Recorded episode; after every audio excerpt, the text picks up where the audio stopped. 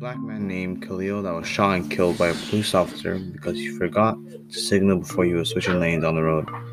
When Khalil's death was reported to media outlets, they quickly dragged his name to the mud. With Khalil being a victim of police brutality, they revealed his past before they revealed the name of the police officer that shot and killed him. Police officers nowadays are so quick to pull out their gun instead of talking to the person one-to-one. They dehumanize everyone they stop, but it's mostly the black people or people of color always being targeted.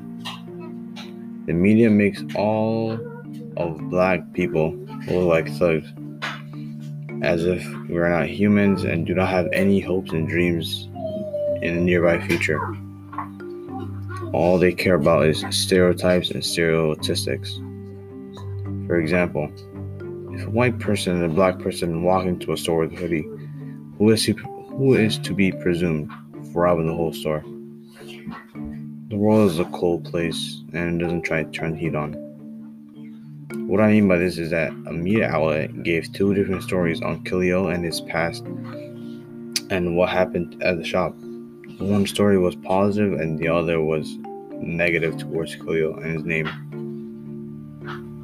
In the, in the office, In the positive one, Khalil was described as a cooperating citizen, and in the negative one, the police said he had the motion of him pulling a gun when in reality, he was only pulling out a brush.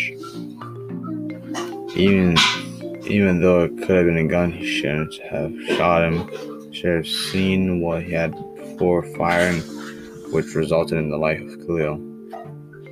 When any black person is a victim of police brutality, they are so quickly the villains in the story when the police officers should be held accountable for their actions. A very good example is George Floyd.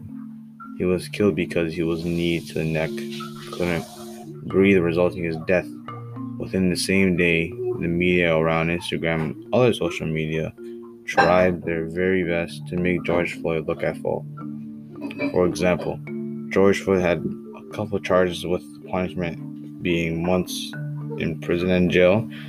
Even though he may have passed, it doesn't give anyone the constitutional right to kill him. The police officer that killed him is Derek Chauvin. Even though Derek killed him, there were three and more officers that could have prevented this, but they decided to be bystanders when they had a badge and gun to their name. With them being bystanders, it resulted in their badge and gun.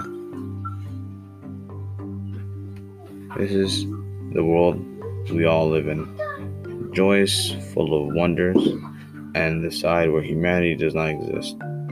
The media tries to hide the people that actually make a difference in the world, and they put a spotlight on the ones destroying it.